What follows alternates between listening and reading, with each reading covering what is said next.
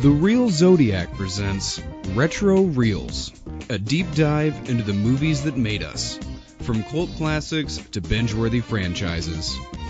Join us for this time traveling cinematic journey. We're sending you back to the future. And as always, your hosts will keep it real. Let's go.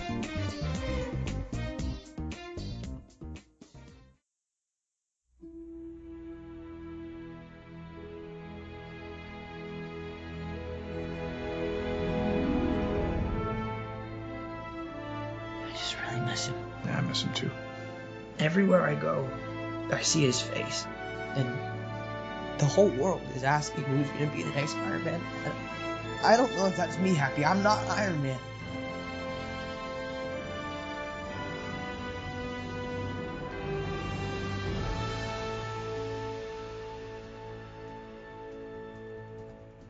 Welcome to the Spider Man Retro Reels Collection. You're a very difficult person to contact, Spider Man.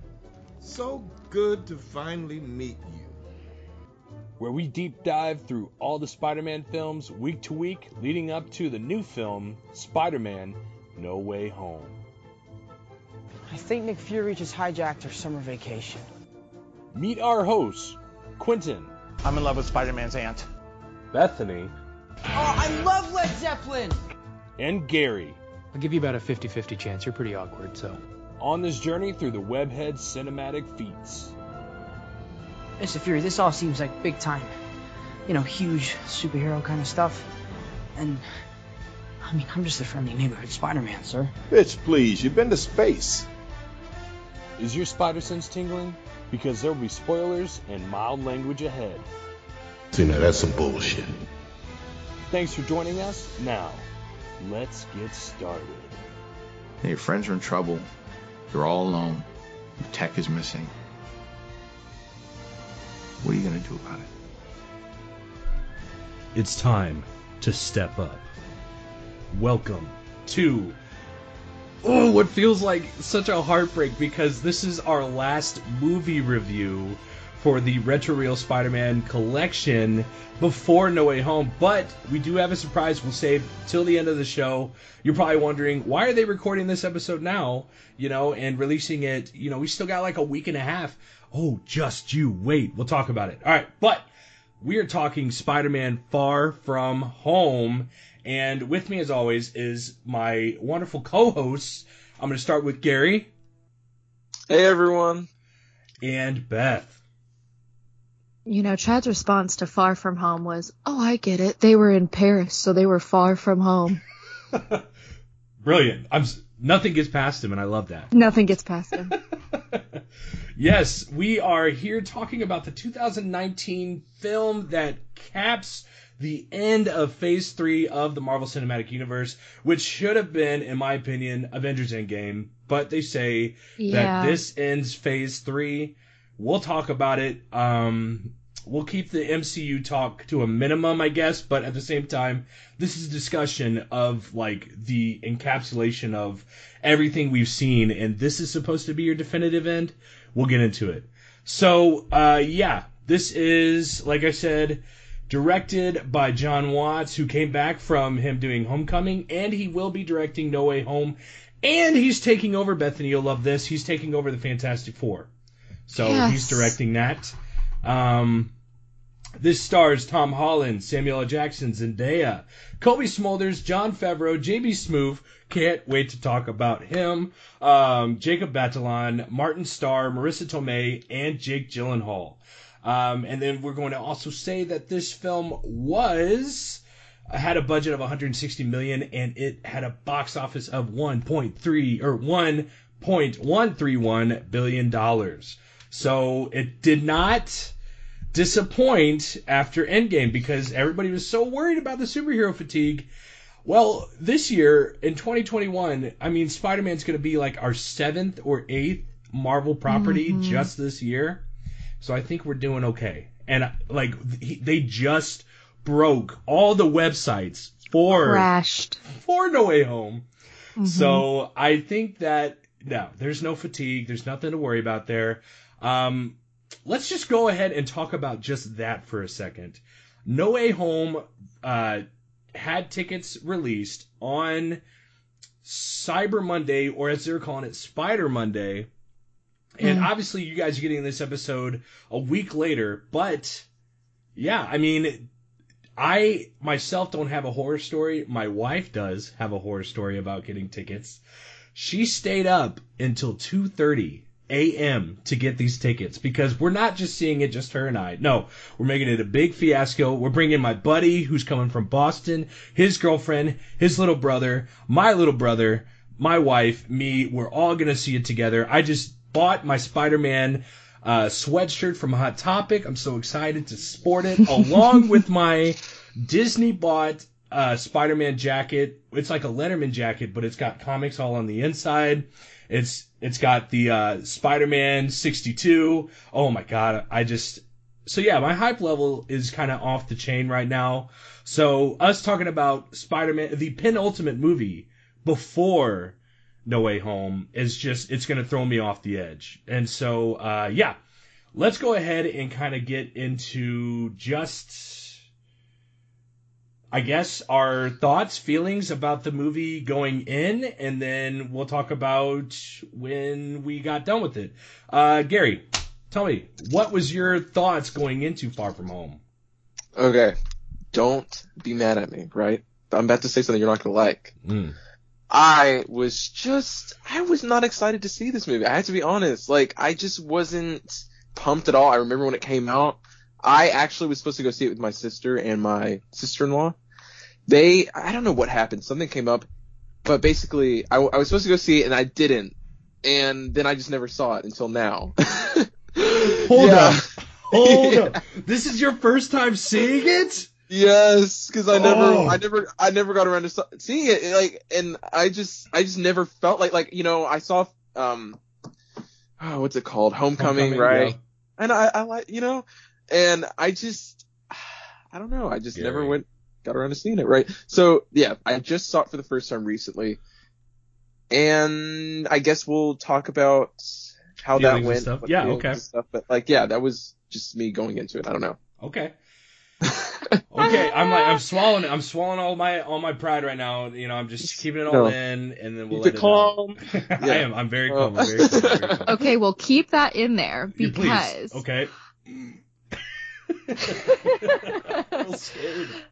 So when this came out, I was a very broke college student, Mm-hmm. Okay. and so I did not go see it. Okay.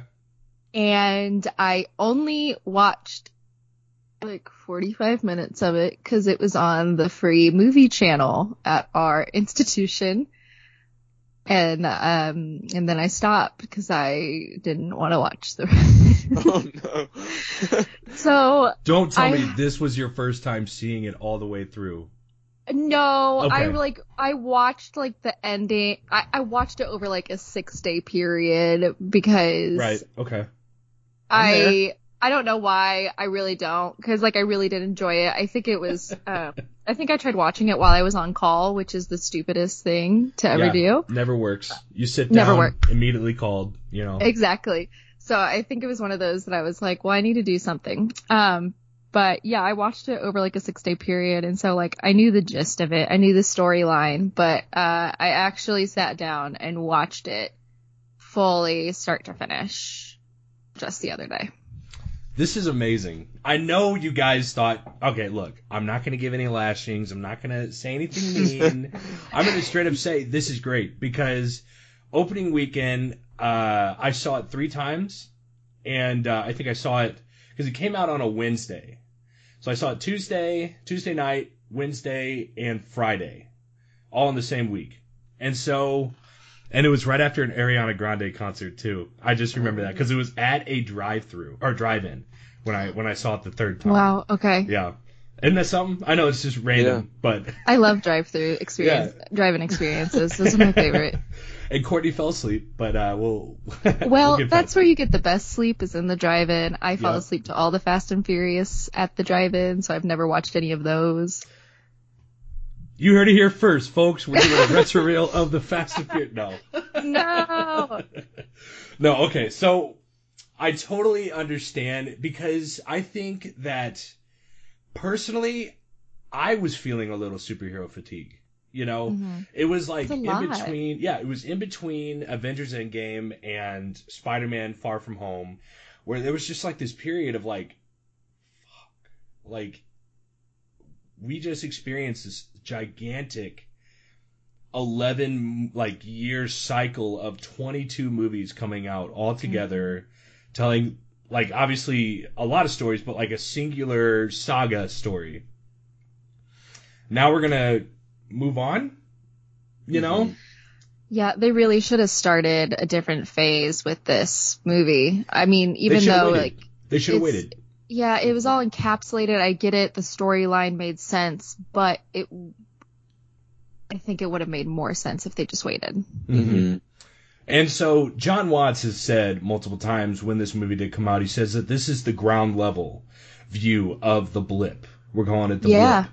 So like we're seeing it from teenagers' point of views, uh, the teachers' point of views, just all these different kind of like ideas of what happened during the blip because we're watching it from uh, a, a Norse god, a green giant, um, a metal man, and a patriotic super freak, you know, and an, an archer. Okay, so like Mhm. we're getting it from their point of view, but like that's obviously grandiose, and they're fighting a big purple alien with a nutsack chin. So like we Right, right, right. had to Right. we had to see it from their pers- perspective. I don't think we got a good portrayal of the blip until WandaVision with Monica, uh, yeah, Monica Rambeau when she materializes again in the hospital, and I'm just like, holy shit, this is crazy. And the same with Falcon and the Winter Soldier. I felt like we still didn't get that ground level perspective in this. But um, I'm I'm totally going off real quick. I do want to say uh, this film follows Avengers Endgame, showing us Peter Parker as he struggles with the death of his mentor Iron Man as he goes to a science field trip uh, across the state or across the world, and uh, he meets Mysterio, and everything ensues from there. So I just want to get that out of the way. Anyway, back to what I was saying. So yeah, the blip was a big issue that I've had with the Phase Four movies a lot because you made such an impact with Infinity War to Endgame. Infinity, like the period between Infinity War and Endgame for us, because we had to wait a year, was so astronomically, amazingly sad. I mean, I Mhm. was student teaching during like the uh, Infinity War ending, and before, and obviously my first year teaching uh, for Endgame.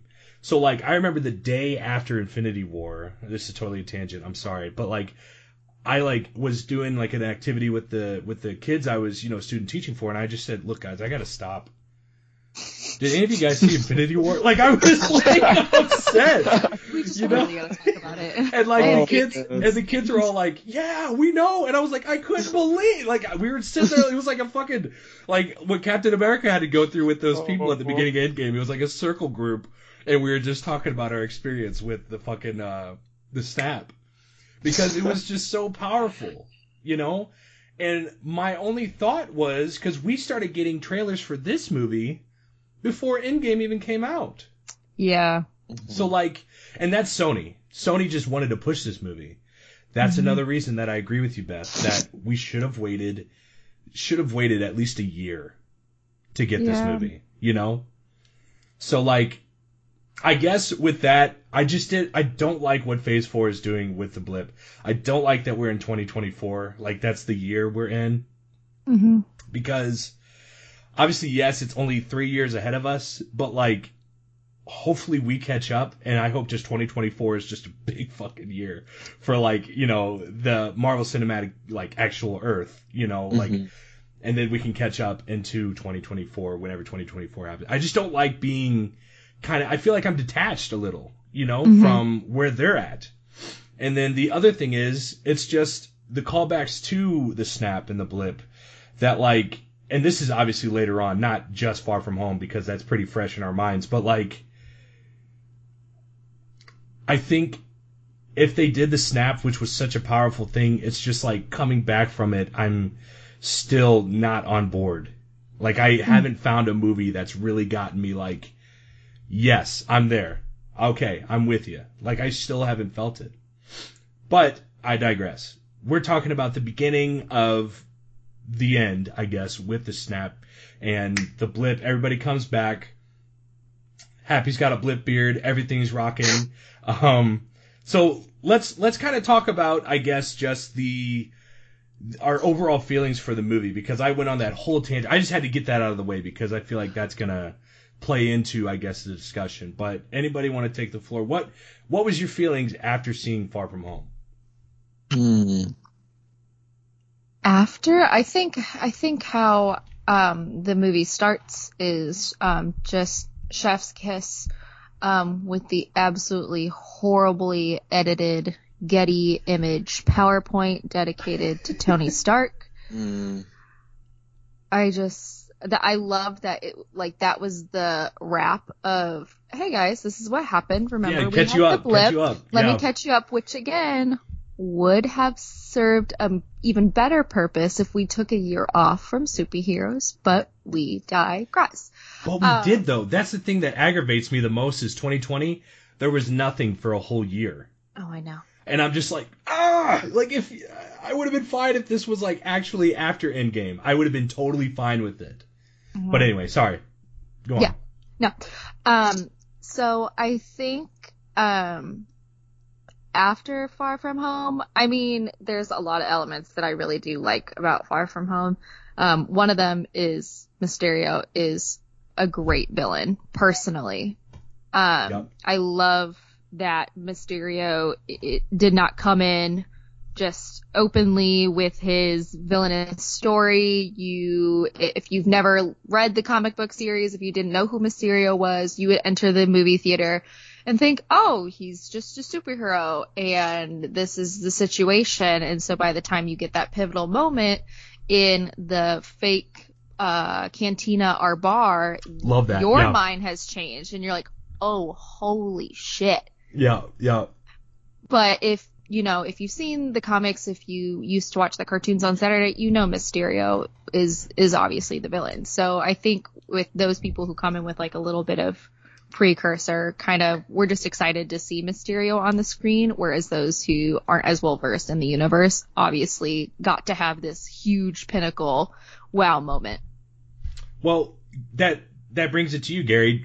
Was this your first time seeing Mysterio? I would assume so. yes, I mean, but the thing is, like, I mean, the movie had been out for years. I mean, before I watched it, right? And so I knew little, I heard little things here and there about Mysterio. Just, I knew something was off about him. And I think even one time you mentioned on a podcast, you said something about him being like, not who he says he is basically. And I, I was like, you know, I keep hearing this stuff. I was, but you know what was so float good though? what was so good though is like, despite just, you know, just going into this movie so late and just kind of having a few things maybe ruin, there was still some like twists and turns in this movie I wasn't expecting. And I, it's, the, the movie was still entertaining. It was still, I, I still had a good time watching it. For me, I, I really, I think just knowing how Spider-Man Homecoming was, like I think I I think this movie was a lot of what I already expected with just another Tom Holland Spider-Man film, but that wasn't necessarily a bad thing. Like I just I think these movies with Tom Holland as Spider-Man and just the world that you're in and the characters, it's just like just fun to watch. I just enjoy it. I just I just enjoyed it. I don't know. Yeah. Overall. I can I, I I'm gonna definitely echo what you're saying because uh, I love the universe that that I'm literally taking your words. The universe that was created for Tom Holland Spider-Man. Mhm. I love his background characters. I love Betty Brant. Uh, she is Mhm. she is one of my favorite characters. I I just love her. She's great. Um, Ned, obviously, you gotta love Ned. There's nobody in this world who doesn't love him. I love MJ. She's great, and I love how she changes throughout the movie. Because in the first in Homecoming, you're just kind of like, okay, she's just kind of this emo chick that doesn't give a shit, and then she like evolves just in this movie. You know, like Right. she's evolved into an actual character, not just like a caricature. You know. Mhm. Um, I love, I love, uh, the teachers. Mr. Dell, JB Smoove, I loved him in Curb Your Enthusiasm. He's so funny.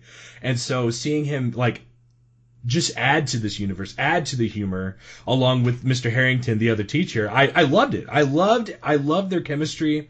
Um, But I have to say something very controversial. this was probably my least favorite on-screen Spider-Man performance, like ever. Really? Okay. Yeah. That's interesting. Because it felt like this wasn't this wasn't really a Spider-Man movie. This Mm-hmm. he he wore his costume for maybe three minutes, like his actual Spider-Man blue and red costume for three minutes. Other than Right. that, He was Night Monkey the rest of the time. I, yeah, Iron right, Iron Spider right. for the beginning, Night Monkey for a lot of it, which I love the costume. It looks great. I love the pop because it's uh it's got like the felt like the felt you know hat and everything. I love that. Anyway, um and then he obviously gets his upgraded suit that he wears in the later battle. One of the best like scenes of Spider-Man in it, but like I just I couldn't really enjoy a lot of this movie because a lot of it just felt weird. And I don't know if it's just because like you're adding this element of Mysterio, but like it just didn't feel like a Spider-Man movie. It just felt weird, you know, and I hope that throughout this I can kind of give you more of an explanation because I don't want to leave it just on that. But um I mean, we go through the movie uh we finding finding out that we have this Mysterio character um and Nick Fury is pushing Peter to become a superhero, which is the exact opposite of what he got of what we got in Homecoming, where like he, he wanted to be a hero so bad and everybody was pushing him down. Now everybody wants him to step up and he doesn't want to. Mm-hmm. Right. He just wants to get it on with MJ. You know, like that's all his plan is to be with Zendaya. And dude, I get Yeah. it. Okay, I get it. I'd stop the world too. You know, and just be where I am with her in the Eiffel Tower. That'd be great. But Yeah. you know, like it's just such a weird juxtaposition of what we got previous and then he goes through all these I get you know he goes through Homecoming he goes through mm-hmm. Infinity War he goes through Endgame goes through all of that I don't see the breaking point I don't see where he goes I don't want to do this anymore you mm-hmm. know and yeah maybe it is because of Tony Stark but like we don't really get that until like the last I want to say the last 40 minutes and we get that speech with him and Happy where he goes, I miss him. I can't live up to this. You mm-hmm. know, Right. that is then when I start understanding. But before then, I'm just like, I don't get it. I don't know why you're not wanting to step up. It can't just be for MJ. You know, mm-hmm. you obviously are having problems with responsibility. Like you just don't want to take on that. And I get that. You're a teenager. But like talk about it more. Don't just say these one-off comments like, ah, I'm just going to ghost him. You know, I'm just going to Yeah. ghost Nick Fury. Mm-hmm. So like I just felt like there wasn't a lot of fleshed out characters, or I just say fleshed out things for Peter to really go off of, and that's crazy in saying because he gets the most screen time, you know. Right. Right. Yeah. So yeah, I mean, coming from um, an emotional standpoint of a high schooler, you're not going to get that much communication when it comes to their downfalls or um, their their struggles. So I think coming from that side, Peter not being able to communicate about his lack of wanting to be held responsible. I mean, he blipped. So, you know, he he thought he was gone. He came back. Um, but I think when you when you work with individuals of that age range, they're they're not going to come out and just say, "Hey, I don't want to do this anymore." They they are going to ghost you. Um, they're not going to talk to you. They're going to have that one defining moment with an individual that they trust so dearly, which is happy. In this case, about you know this is what I want to do. Even Aunt May was, you know, you might want to you might want to pack that, and he's like, Nah, I, I really don't want to. Like Mhm. those are those are his subtle clues into I I kind of just want to be a normal kid right now. I, I don't I don't want to do that. And um, I love the part in the airport where he opens the suitcase at the um, security station. And the suit's right on top. And it's like you forgot this love may. And he's flipping out. And uh the the lady just pulls out a banana and is like you can't you can't. No, no. i also didn't realize that his suitcase was actually uh uncle ben's yes, I I have thoughts on that later too. Unless you want to talk about it now. i mean i thought it was a nice i thought it was a nice little nod Yes, Um, because it's kind of like our first realization that oh he is a lived in person okay like Mhm. uncle ben existed you know Right. And I think that also might have been an additional attribute into him having all of these feelings of, of losing Tony, of losing a bunch of the Avengers, um, him actually recognizing that I want to, I, I want to hold these things closer to me. So he can't have Ben with him. So he's going to take his suitcase. I mean, the, the tears welling up when he gets Edith from um, Fury. Like there's like subtle hints and nods that I think are attributes which a teenager would react when it comes to something of that nature with so much emotion coming down on him. Um, that I think they were little slight nods to it. Um, but I do agree with you that this this really didn't feel like a Spider-Man movie.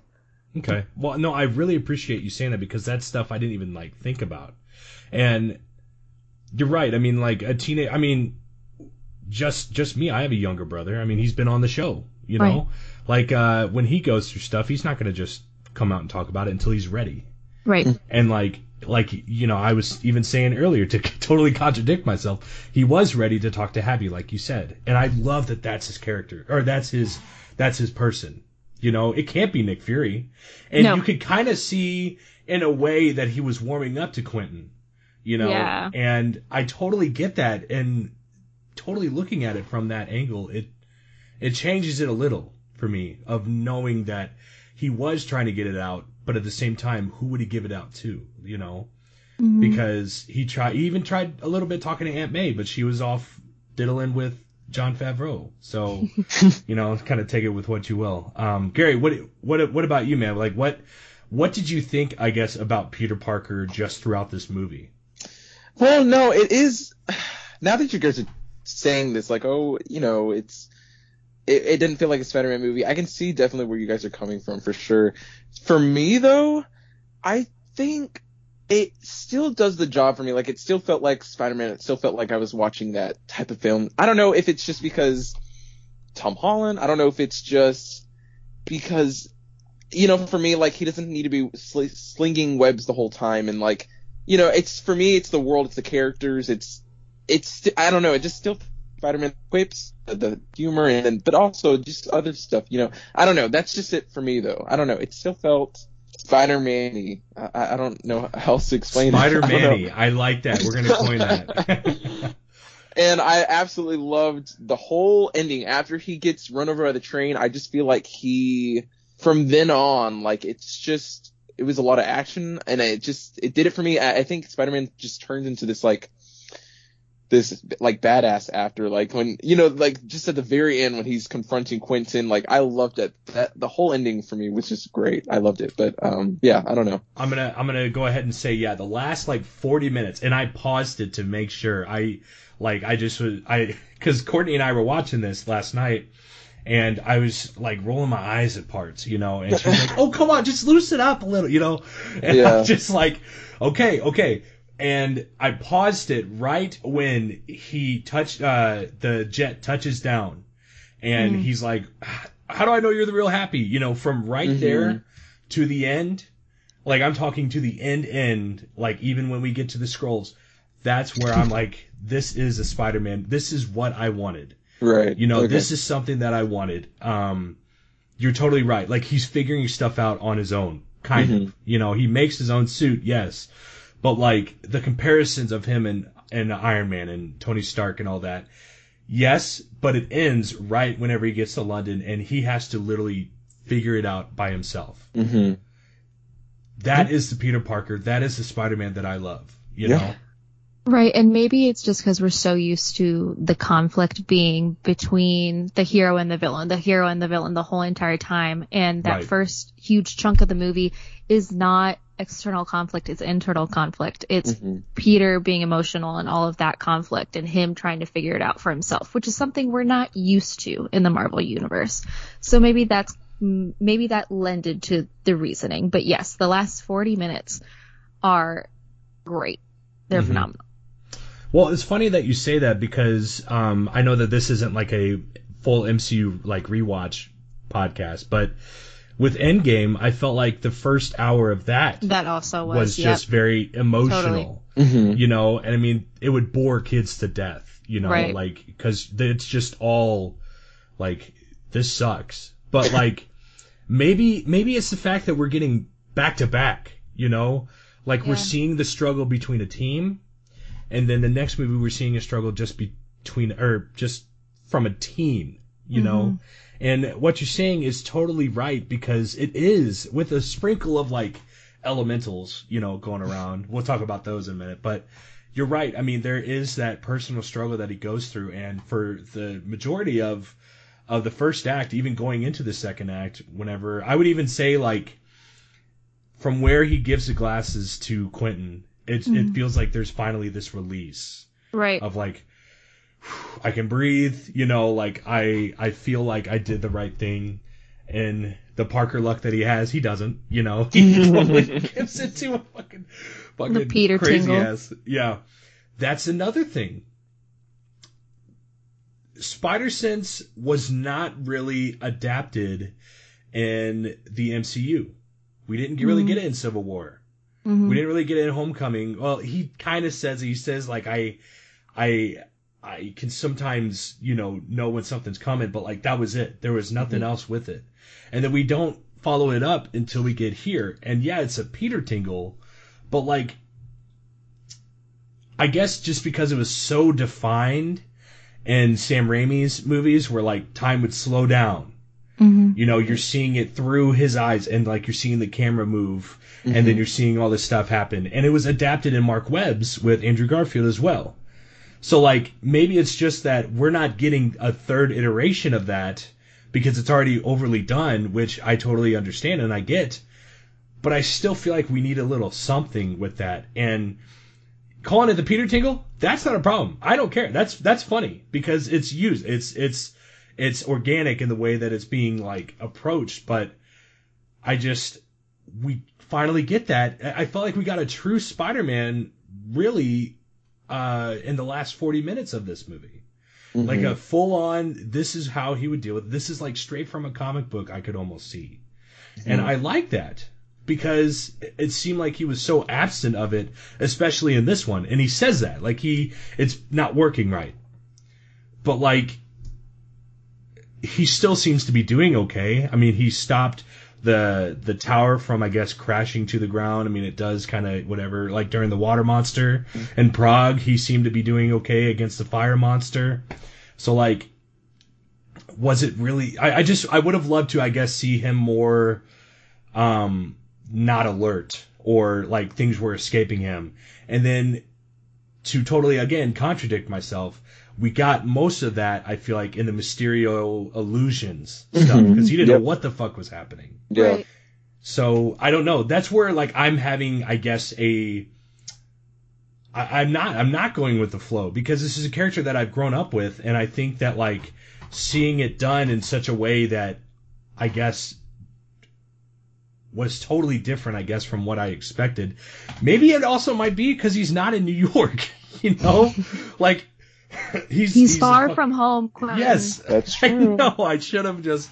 oh, and then now we're going to be No Way Home, so I'm just like, where the hell is it going to be? Right. But like, Not That's home. what I said. I was like, guess what the next one is? No way home. Guess what's gonna happen? he's going to be gone. So like, it's just like, I guess that might also be it. That, you know, it's it is a different movie because we're in a different location, and that's something that I've learned to accept. It's hard to, but you know, I'm I'm rambling. I apologize. What what what else do we want to kind of take from there? Because I kind of had the floor for a little bit. Lift this movie up, Gary. Tell me some stuff that you loved. I loved. I think one thing that I just I'm thinking about right now is like the hu- the humor. It's not like a laugh out loud movie, but just the little things like like right from the get go, like Ned and uh what, what was her name, Betty. Betty, I thought yeah. that was like hilarious that they're throughout the throughout the movie they're like doing these little couple things and he's calling her come back to the bedroom and I, I don't know it's just it's just Babe, yeah. yes Yeah. calling her calling him babe I thought that was stuff like that was funny I don't know um yeah I mean there's always that type of humor though I guess I I think that's just probably just because Spider-Man is just more of a lighthearted well I think usually more of Yes. a lighthearted, like just You're right, yeah. yeah, film. So I always look forward to that in the movies. Definitely. Um, how about you, Bethany? Anything that you feel like? Because there's obviously I still have topics, but I, I definitely want to hit on some of yours. Sure. Um, I mean, Ned is phenomenal, and the fact that he, they paired him with Betty was just so much Dude, fun. I'm just gonna say this: big guys got some big love in this movie. Jon Yes. Favreau got Marisa Tomei. Mhm. Ned got Betty. I'm like, bring it on, guys! Bring it on. yes. Yeah. Um. I and I loved the struggle that Ned had with trying to keep um Peter's secret the entire time, and just automatically was like, oh yeah, uh, he got sick, and he's got to go. Yep, that's it. You know. Um, I I think it's funny that in the beginning, you know, Ned was the one who was like, "We're gonna be single bachelors in Europe," Mhm. and then they put the classic, "Oh, well, we're gonna move you guys," and then obviously the guy sits next to the girl, and they ended up in a relationship when they landed, and then as soon as they get home, they're broken up. You know, that seems very um usual cinematic Yeah. storyline. Um, but Very rom com. Wouldn't you? Yeah. Wouldn't you agree? Yeah. and in this way it it worked it worked Mhm. it was so good um i consistently get mad with peter with mj because he can sit there and he can pine and he can complain but he's not doing anything about it so You're right. But could it be, you know, the like force that keeps pushing him away with Nick Fury? Because we get Nick Fury and Maria Hill in this movie from what we had in Iron Man and uh well yeah, I would say it was a very Iron Man esque homecoming. We have Fury and uh Far From Home and then we're getting Doctor Strange and No Way Home. So we're getting these characters these like big characters, you know? So like, let's talk about Nick Fury, I guess, because you kind of brought him up. Yeah, go ahead, Gary. Uh, well, well, okay, hold on. I I just remembered something. Wait, hold on. So th- this this Nick Fury throughout the whole movie, it's not even him, is it? No, You find out uh, the- yeah, Talos. And I just literally remembered that, and so I was just about to say because I was like, you're talking about Nick Fury, and I was like, Nick Fury, this movie, he was so different. He was like so just worn out. It seemed like he was so just like more to the point. Just and I was like, wait, that wasn't Nick Fury. That, that was the Skrull. Yeah, you're right. Yeah. So I guess let's talk about Talos or Talos as Nick Fury, and you know, like I guess with just how they did that, I have my own problems with just how they handled that. I wish I wish it was Nick Fury, but you know, whatever. It just takes it away from like second viewing, third viewing, and all that because you're just like that's not really him. Mhm. But saying that he is in here, um, I thought that what they did with it was like a triangle, like a love triangle, but like the top half is is is uh, Nick Fury, and here's Peter, here's here's MJ, and then he's just like, no, you know, like, no, you're not not gonna mess with MJ right now, and I love that. You know, he's kind of just the driving force be- behind getting Peter in the suit. Like he's just like to the point where he sends an agent to tell him to strip.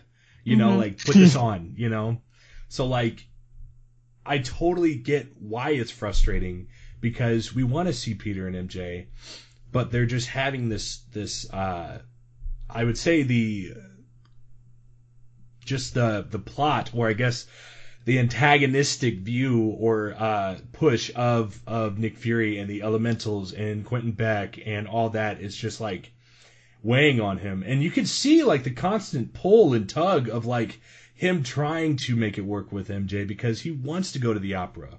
Like he wanted, like he just wanted to be with her. He's like, let's split a pair of goggles. He knows he can't. He can't. But like deep down, he's just like, God, I just want this to happen. And you know, Yeah, it's a plot block, but at the same time, like when they were on the airplane, he was like, "Ned, go do this," and then Ned comes up with this stupid, uh, like, "Peter, go up and do it yourself." Right. Or if he's like, "Oh, I, I want to go," like, I wonder what she's thinking. Why don't you text her? Or why don't you get up and go talk to her? Like, Yeah. bud, how about you just walk over? Or like when they're touring the city, like before any of the big plot points start becoming huge, you know, they're touring Venice and they're walking around and he just automatically freezes because he doesn't know how to talk to her. Right. And um, I forget who addresses it in the movie, um, but someone at one point tells him, you, "You're oh, it was Quentin Beck." He was like, "You're very awkward. Right. You're very awkward." Like, yes, he is, and that's that's that was what was so infuriating because uh, every part of me was like, "Just do it. Just just walk up, say something. If you want to talk to her, go talk to her. If you want to text her, text her. I don't just just do it." But then yeah, you start getting the push and pull and the plot blocking of Fury and all the um, external pressures that were coming in around him, which Quentin Beck does pull up for him. You know, he does open about how he likes this girl and how he's having trouble with it, and this was supposed to be it. And at, at one point, you know, he's talking with Nick and all of them down in that underground tunnel headquarters. Mm-hmm. And what was so cool was, you know, he responded to the multiverse and, you know, um, Fury said something and, and Beck was like, do not apologize for being the smartest person in the room. Which is just something that everyone needs to hear, honestly, at some point in their life. Um, so you just feel that like hold already, which is something that Quentin also struggled with, which you find out later uh, in the cantina yeah. scene. So it, it it all it all starts dominoing together. It just makes me like frustrated because I love Bro Quentin. Like mm-hmm. he is so fun to like sit down and talk to when he's but obviously he's manipulating him the whole time. But like you're yeah. sitting there like this guy is cool, you know. Like mm-hmm. I was like, mm-hmm. you know, he's he's making all Quentin seem all right, you know. And like I I was very much with him, and I loved his like story, and you know, saying like I I lost my family to this elemental war, you know. And you're like with you're like, oh man, that sucks, you know? And then like the fourth time you're watching it, all you gotta do is just like, God, this is so droning now because you know what happens. Mm-hmm. But like in the moment, Jake Gyllenhaal really does so good with this role of being this manipulative asshole. And uh, careful, we're not even going there. we're not even going there. All right, I know there's T Swift drama. We're leaving it. We're leaving it on the floor. Oh that is God. that is not in, in this in this Spider-Man review. Um, take that to the to the to the vlogs. But anyway, I didn't even say anything. I want everyone to know that it was a look that I gave Quentin, and he ah. just knew what I was about to say. Mm-hmm. Well, it was a very big. You know what? Look, I'm addressing it. I'm not. um, Gary, like since you since you know you you were saying that you kind of had hints and stuff. Right. I'm really curious, like. What was going through your mind? I guess I'm, I'm just I'm specifically talking about, I guess, just Quentin Beck in general. Right yeah. Well, yeah, no, like like you said, I, I there were some hints. I knew something wasn't right. To me, it did seem like he was just like too just I don't know, like just too perfect. And he wasn't perfect, but like oh, you know, like perfect. you were saying, he's oh my family died and the blah blah blah, and I, like I'm from another Earth. It just seemed a little bit. I don't know. I knew something was off. The cantina scene or whatever bar they were at, that was still shocking though. I was like, he just did a full 180, and then he's going around. He's like telling about like, oh, I couldn't have done it without you. And he's going through the, I thought that was funny, like going through like, oh, yes. And, uh, she did this and we're going to raise a glass to her and he did this. And, and so, and so he ends up being, I guess, I didn't know this was happening. I didn't see this coming, but he ends up being like one of the, um, the guy, oh, what was he behind? He was behind something of Iron Man. He worked for Barf. Iron Man, right? Oh, yeah, he worked yeah. on Barf yeah. in Civil and he, Yeah, Iron Man named it Barf, which I thought was just hilarious. Like it's right. his creation, and then he just love that goes and I, yeah, exactly. It's great. Goes, so, so this guy has this like personal vendetta against Iron Man, and he's just, but now he's again, dead. Though so, it's again though because we already had that in freaking mm-hmm. uh, Homecoming with yeah. Vulture because he had a war. He had like a personal vendetta against Iron Man and the Avengers. Yes. So. So yeah. Yeah, it was just yeah, and so then then throughout now now you start seeing how really um I guess more of I guess Mysterio's true power. I don't even know because he's not a superhero, is he? But he's yeah. just for the rest of the film, he's just playing mind games with Peter, which mm-hmm. I thought mm-hmm. was just really cool. Those scenes were so cool. Like, yeah. and I hate to say it, every time it like baited you into thinking something was happening. Like I don't know what you know what I'm talking about. Like Yeah. the part where Nick Fury shoots him. I think that's was that something, Yeah. right? Yeah. Or the the part at the very end where he uh is like lying there like about to die. Like I fell for it every single time, and then you Love snap it. back to real- reality, and it's like oh. Oh, that that didn't actually happen. so I just love that. That was Well, cool. I'm glad that you mentioned that. Okay, so I grew up knowing Mysterio as Quentin Beck through the 90s cartoon that you were kind of mentioning before, Beth, Yeah. but also the the Spider-Man video games. He was been in so many of them and I played them Mhm. all, but like there are like specific levels that you are basically going through these illusions.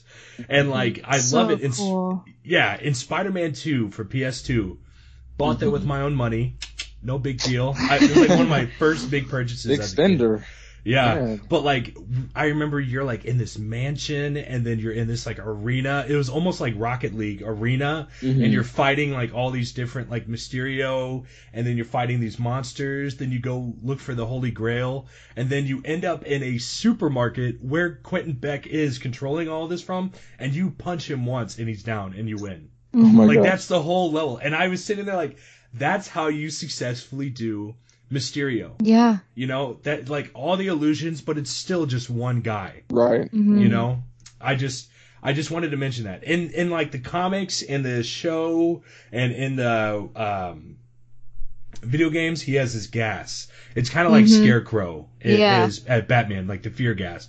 And it's all coming from those like triangle things that he's got on his lapel or whatever. And it's you know, so like that's how he creates these illusions. And I think that's I mean, it's really cool that they obviously spruced it up for this movie and made them drones. Yeah. Yeah. So I thought that I don't know. I was totally fine with that. That I didn't have a problem with either. Right. I, I thought they have to obviously make this realistic, you Right. know. But like I was, I totally went with it. Yeah. Right, and I think um, what what is different is you know in the comics and the cartoons in the video games it's just Quentin Beck, and in this Mhm. movie it's a whole team of It's people. like Team Beck. Yeah. yeah, um, which I think really started to show in the end of him using the team the same way Tony uses him. hmm So, um, specifically in the moment where he yells at Ruby, like, where's, where's my, um, like, I'm going to need the stupid costume. And she's like, I'm still steaming it. He's like, damn right, you're still steaming it. I might be meeting the queen in an hour. Yeah. Yeah, he's brought the hurt. Down. I mean, it's just yeah, it's just the change, just the change from like when the unveiling happens, and he's like, "Oh, this guy's a dick." No, he's a super dick. He's a You know? super dick. yeah, no. So I think, like, when you're in those scenes, you know, you don't think of Quentin Beck just sitting there, like, just talking Mhm. and just watching it all play out, just like watching Peter hurt himself, and he's just, he's just sitting there controlling it. You don't think of that. You think of the whole inner dialogue. You're thinking of the fight scene. You're thinking of him becoming Fury. You're thinking of him transforming into somebody else and doing all these things. But in actuality, just like what you see more of in the last battle is he's just sitting on the tower and he's like, give me a line, give me a line. I, Right, I thought yeah. that was hysterical. I don't know what to say. Mm-hmm. Give me something. Yeah. Someone else is reading it The to him. elementals, you know, they're Yeah. they're too powerful. you know? Right. And he gets so into it. Oh my Yeah. gosh. And then and then even Fury's like, you know, that's bullshit. That's You some know, bullshit, love it.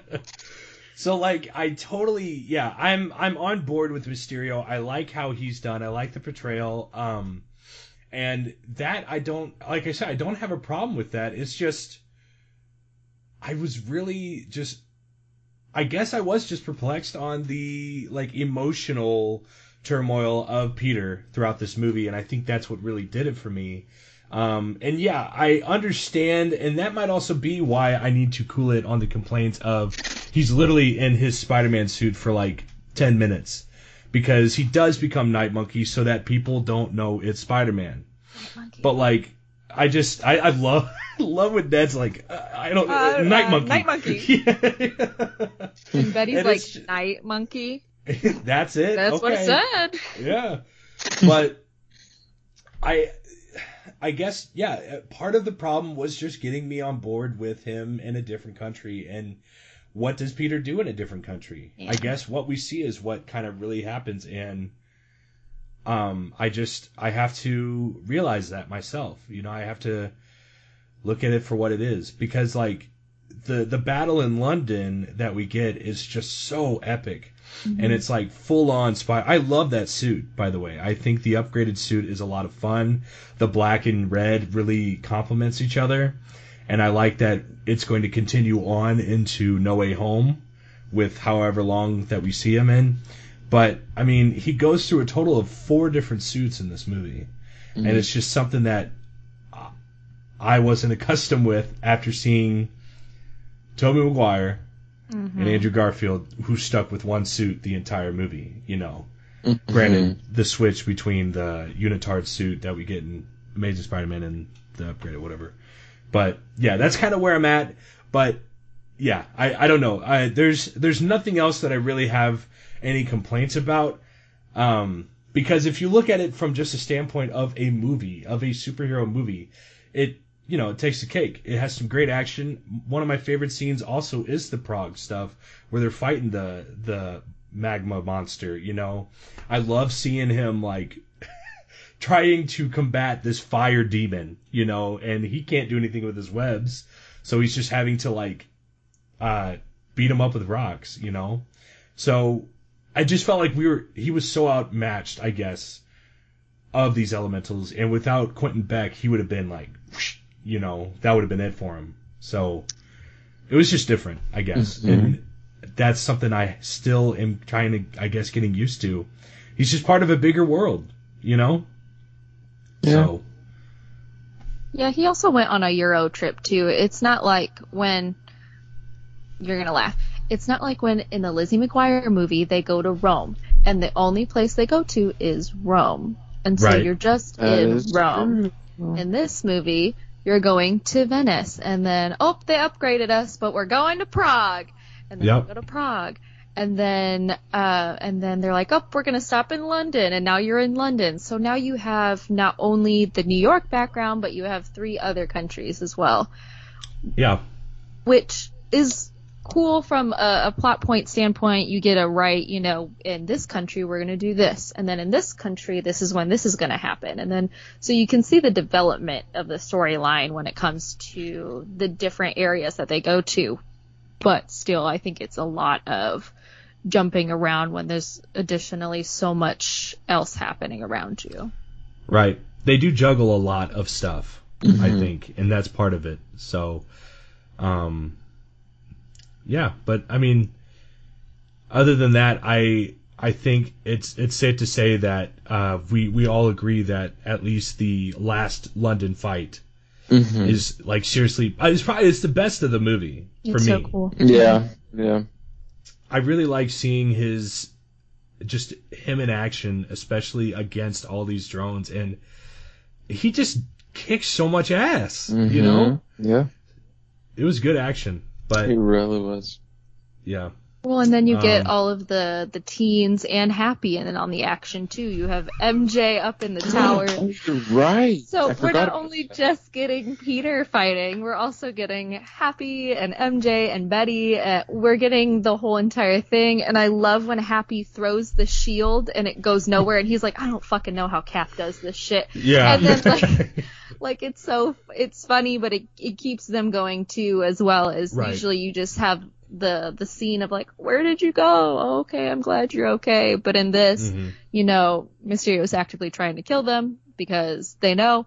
And They know, so yeah. now you get them all in the action as well. And I think it, it additionally adds to just the, the fun of an action sequence as well. I'm glad you mentioned that because you're totally right. They didn't have that in the last one, and they don't really have that for other movies mm-hmm. really that we've seen where you're worried about. Well, they kind of had it for freaking Amazing Spider-Man 2 with the stupid planes. Remember that, Gary? The planes. Like those planes were gonna intercept, and, and like they were gonna hit each other, and at the last moment they, whoosh, you know. I don't. So you don't even remember. I don't even remember. Was that Amazing Spider-Man two? Yeah, when he was fighting Electro. I don't remember that. Yeah, well, Okay. what does that tell you, people? You know, so. no, but you're totally right. I mean, it was great seeing them, and it's that added humor because we're seeing that, and then we're seeing Peter kick ass. So do what you can with it. So I totally agree. But I think, I mean, the end is like the the stinger of all stings. You know, where J. Jonah Jameson comes back Mm-hmm. with J.K. Simmons. I mean, Mhm. what did you think of that? To both of you, whoever wants to answer, I loved it. Oh my god. Okay, well, first of all, my fiance was not going to watch the post credit scene. And I was like, first of all, the post credit scene in this movie has the most plot in it that I was like, you have to watch it. Otherwise, you're it's going the to have. reason why No Way Home. Yeah. I was like, you're gonna have no idea what's happening at the theater when we go. You have to watch this. He literally looked at me. He was like, "What?" And I was like, "Just, just turn it back on." I was like, "I mm-hmm. swear to God." But I think honestly, I wonder how many people left. You're right. Because You're if you totally right. if you just watch the ending, you know, he went on a date with MJ and everything's fine. But it's the post credit scene that held so much of the ending, which I don't really like. I didn't I, I didn't necessarily like that the post credit had so much material to it. You're right. It should have been. It should have been the end. It you know, sh- like with them saying, "What the fuck," and then Mm-hmm. you know, I agree. Right. Like I I mean post credits they always give a glimpse into it like for Eternals Harry Styles joining blah blah blah. We just get like a small glimpse of what the next movie is. And you know with Guardians of the Gal all of these you get the small blimp or glimpse into the next Mhm. film. This literally sets up a huge plot for the next film. So I Right. I personally didn't agree that they chose that to be the post credit scene. You know what? You're totally right. Didn't even like I didn't even put that together because it's so ingrained in. I feel like the majority of Marvel fans, you don't Right. leave until Yeah. that last second of frame is gone. You know. Mm-hmm. So I'm there. I mean, Gary, what about you? I mean, you're pretty accustomed to the post credit scenes by now. Right. Right. No, I no, that's a good point that you brought up, Bethany. I definitely. Um, but you have to remind me. What what where was Fury's little thing? Was that a part of the post credit scene too, or was it? Yes, There, where so he. that's what you're saying. It was so chock full of stuff. Is that what you meant? Like, or Well, yeah, because we got the uh, the. I guess the she's mostly talking about the moment where Peter's identity, right? Mhm. Yeah. Is you know, revealed. is, is, is that, revealed. yes. Yeah. Yeah, and then uh, we do have the post credit scene of Nick Fury and Maria Hill being the Skrulls, and he's actually in space with Well, other Yeah. Skrulls. You so I guess what? it's mid credit and post credit. Okay. yeah, that totally makes sense. I, I'm thinking like post credit. Yep, whatever. Go on, go on. Sorry. There's two. I forgot. Okay, Yeah. so that I was a little yeah, but no. but what I was gonna say is what's funny is I didn't know. I mean, ha- right. So this movie came out years ago, and I didn't know until Venom that, or Venom Two, the post credit scene that uh, Spider-Man's identity was revealed. I actually, Mhm. I, I, I didn't know that. Like, which is it's it's strange that that that movie's when I find I found out about that, and That is weird. yeah, so We should have talked about that more because I didn't even because like we didn't even talk about Right. Far From Home and you not watching it. Yeah, no. You little- you little I, didn't even know. I didn't know. So, or maybe there may have been a trailer out for No Way Home. No Way Home did have a trailer out. So I'm a- actually I might have found out through that trailer, but I because I definitely made you watch that trailer. yes, so yeah. I Actually, I'm not sure about that, but one of those two things. The, the, the point was I already I I didn't find out during this, so maybe the post credit scene wasn't as crazy for me. Grandiose, but, yeah. Like no, it was yeah, it did what it needed to do Mhm. to set up the next film. Right. And I mean, this does set up the next film. I mean, this is what we got stuck on from 2019 to what, 2021. So like, what the fuck? you know, like we're we're gonna, we're gonna have some fun. So I guess, I mean, is there anything else we really need to discuss before we go ahead and rate this thing and discuss what else we are doing? Um, I think I'm good to go. Okay. Yes. No, but now I'm having so many thoughts of what they want. I want them to do in No Way Home. So Right. I'll just have to write them down. yes. Well, uh, let's let's do this. Let's let's go with our wonderful Gary Mm. as uh, the first guinea pig here to go ahead and rate Hmm. Spider-Man: Far From Home. I think hmm, I think I have to be honest. I'm gonna go with a 2.4, and I, I think I'm putting it there because, mm, like I said, I like I liked the film. I, I love the Spider-Man. I love Tom Holland Spider-Man. I love Spider-Man in the MCU. The films are fun. They're funny. They're lighthearted, but I think Peterson spent so, so much time running away, right, and having that internal story for just a bit too long. It was just like the beginning was a little bit boring to me. Like, and like I said, the you were talking about the first, the last 40 minutes after he gets run over by the train, I'm hooked. Like, and the mm-hmm. illusions and all that but it was just a little bit of a slog in the beginning. I mean, it was good stuff. I, I like, I, you know, but and I love, I love Ned. I love, I love all the characters. I love how they interact with each other. But I think it just took a while for me to like get really, really engaged. I don't know, for things to ramp up. So, come with a 2.4. A lot of build up, you could Yeah. say, Mhm. right? Yeah, I totally, I'm there. I'm there. I get it. Beth, how about you? Um, I think that this movie somehow found itself in the typical sequel dilemma of having to fill in a plot point to get you from the first one to the third one. Unfortunately. Um, we all have them. um, it's just unfortunately this, this one is this one. Um, so if No Way Home sucks, I'm gonna be so pissed. But Girl, it's are you not. telling It's not. It's not. It's not. It's not. But um, I think for a sequel, you know, it really did add in a lot of plot points. There was a lot of different um, types of conflict that we're not necessarily used to. Um, it didn't really follow the normal MCU formula, which, you know, it was a, a nice break, but you know, when you have it, like you said in the beginning, when you have it right up to Endgame, which also had a different formula, um, it, it was a little bit too much. Um, I did enjoy it. Like we all keep saying, the last 40 minutes were really what made this movie. Um, so I am actually not going to be that far from Garry. I think I'm going to do, um, probably like a, a 2.3. Okay. Yeah, and I'm echoing you. Uh, this movie was bogged down because it had to follow Endgame. Mm-hmm. And Kevin Feige said that this is the end of phase three, and like what we're going to see in this movie will ultimately lay the blueprints for phase four. Mm, I didn't really see all that. No. You know, like I didn't really get get all that going. It definitely left the blueprints for Spider-Man 3.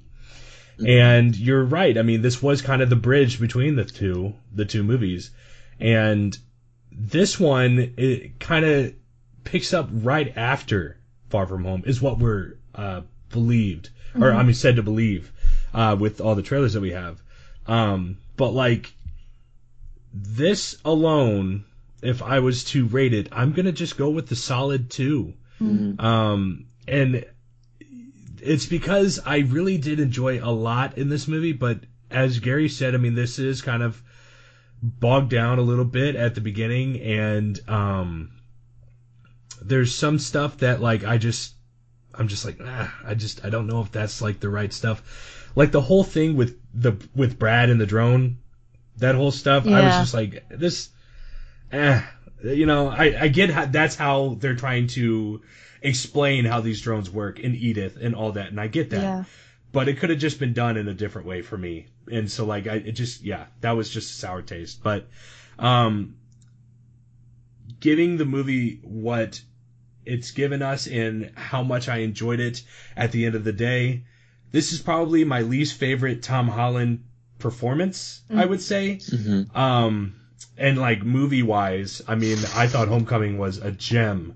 You know, when we talked about that, Garry, I mean, I loved Homecoming for its. I think it was just because it was John Hughes, you know, and it, like for the new day and age. But for this, it was just kind of all over the place. And I loved Quentin Beck, but yeah, I'm just gonna stick with the two.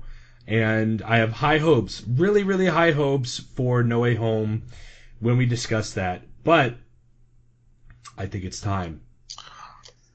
So no, here's what we got. Here's what we got going on. All right. So obviously this is recorded, and you guys are getting this on the Tuesday uh, before the week of release of uh, Spider-Man: No Way Home. For the Tuesday of the week of the release of No Way Home, we so I guess next week I should just say next week we are going to be uh, going through our theories and such for No Way Home. So this isn't actually going to be about a single, like, I mean, it's going to be about No Way Home, but it's going to be a precursor to what we want to expect, what we are expecting, what we want to happen, uh, things that might be happening.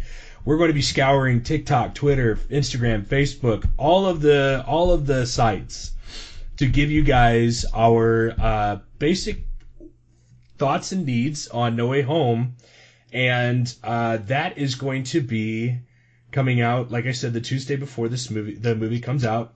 And uh, yeah, is there anything I'm missing? I feel like I it it won't. I don't think if you're watching this, we'll, we're going to include it into the retro reel collection, but obviously it's just going to be a little different.